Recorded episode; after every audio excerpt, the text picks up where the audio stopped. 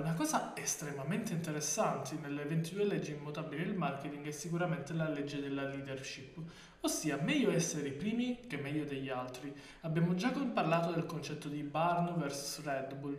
Non importa se sia un prodotto sia più buono, migliore o banalmente il, uh, il brand o il personal brand che arriva dopo di te eh, abbia molti molti più soldi. In realtà se un brand arrivato prima ed è già posizionato nel 99% dei casi, a meno che quel brand non si uccida da sola, sarà impossibile posizionarsi in quella categoria in cui si trova quel brand.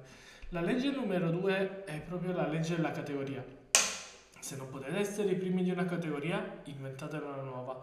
Parliamone meglio di questa cosa. La, una delle leggi fondamentali uh, è quella del posi- nel posizionamento, è quella proprio di avere una propria categoria. Facciamo un esempio, siete un'azienda di uh, una marketing agency di Facebook Ads. Una cosa fondamentale sarà quella di avere una categoria nell'ambito delle Facebook Ads Facebook Ads per e-commerce è già una categoria, se vedete che c'è già un proliferare di agenzie estremamente posizionate in quell'ambito, segmentate ancora, agenzia eh, di e-commerce, di Facebook Ads per e-commerce che fatturano almeno x mila euro, oppure siamo un'agenzia di e-commerce che vi porta da 7 zeri a 10 zeri in x eh, mesi, già quella è una categoria. Andate a segmentare, si può segmentare per target, per valori, eh, per quantitativo di fatturato. Uh, ne abbiamo già parlato nella, eh, nel posizionamento nel video precedente, quindi estremamente importante se quella categoria è già occupata, segmentate per crearne una nuova. Altra cosa estremamente interessante è la legge della mente, ossia è meglio essere i primi nella mente che uscire per primi nel mercato. Eh, come abbiamo già detto, eh, essere i primi in quella categoria ed essere posizionato è la cosa fondamentale. Differenziatevi dai competitor. Se un competitor è posizionato magari uh, nel vostro settore voi andate totalmente in contrasto. La prima cosa che mi viene in mente è Mac contro Windows. Se Windows fa del suo emblema l'efficienza, Mac la fa dell'estetica e del, dello status symbol. Questa è una categoria, è una percezione. Ricordatevi il concetto di percezione ed andare sempre, sempre, sempre in contrasto con i vostri potenziali competitor. Stessa cosa è la legge dell'opposto e la legge della percezione, ossia la 4 e la 5.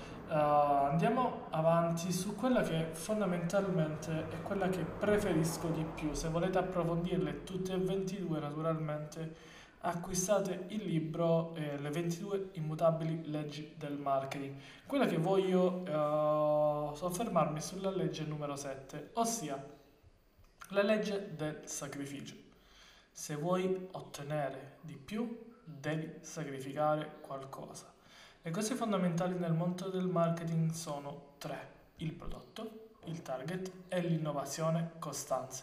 Se vuoi rimanere sempre in prima posizione, devi essere lo specialista di una nicchia di mercato in, o in un singolo servizio o prodotto. Non esiste nient'altro devi essere specializzato in una nicchia o in un servizio o prodotto. Essere specializzati in qualcosa è fondamentale per rimanere sempre, sempre, sempre in prima posizione. Ricordatevi questa cosa è fondamentale. Abbiamo quindi parlato della legge del marketing, vi ricordo se volete approfondirla acquistate il libro Andiamo su un'altra cosa. Come capire se il tuo posizionamento è corretto? Il capitolo del posizionamento, eh, anzi i video del posizionamento, il primo è uscito qualche giorno fa, il secondo racchiude il tutto, eh, finisce con questo concetto. Per svolgere un check-up completo del tuo posizionamento devi porti in realtà due semplici domande. Il tuo personal brand presenta simboli di debolezza? Se la risposta è no, le condizioni sono due. O hai mentito, o oppure eh, hai sbagliato qualcosa. Lo so, è leggermente controintuitiva la cosa, ma in realtà eh, prendi il, il, mio caso. Io sono uno specialista di personal branding eh, nell'ambito B2B per posizionamento e acquisizione clienti su LinkedIn. Stop. Se mi dovessero chiedere, ad esempio, employer branding, non lo potrei fare. Perché? Banalmente, non perché non, uh, magari non so farlo, sicuramente ci sarà qualcuno specializzato in employer branding estremamente più bravo di me, ma banalmente se io dovessi parlare di tutto e fare tutto, sarei estremamente più debole. Io sono posizionato in personal branding per B2B. E stop. Questo personal brand è sviluppato su posizionamento e acquisizione clienti su LinkedIn. Stop. Non posso fare altro, non parlo di altro. Potrei parlare di Instagram, Facebook, Twitter, Medium? Probabilmente sì, perché comunque parlo, mi informo eh, con specialisti su questo campo e potrei parlarne, ma sarebbe estremamente un personal brand, estremamente più debole. Lo so che in un primo momento magari perderai i clienti, ma nel medio e lungo periodo essere specializzato e avere dei punti di debolezza, quindi che può essere magari un servizio, un target o un prodotto, porterà beneficio nel medio e lungo termine. Perché? Perché avrai maggiori risultati di chiusura, potrai parlare direttamente a un target e ai loro occhi sarai la soluzione migliore. Il personal branding nell'ambito B2B è questo essere la soluzione migliore con il tuo servizio o prodotto.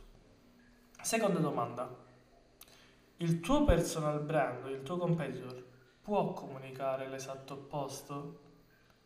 Se sì, la comunicazione è corretta. Se il tuo personal brand, il tuo competitor non può comunicare l'esatto opposto, stai sbagliando qualcosa. Perché se no sarai come tutti quei personal brand che sono leader di un qualcosa, amano i suoi clienti e stanno in una realtà giovane e dinamica.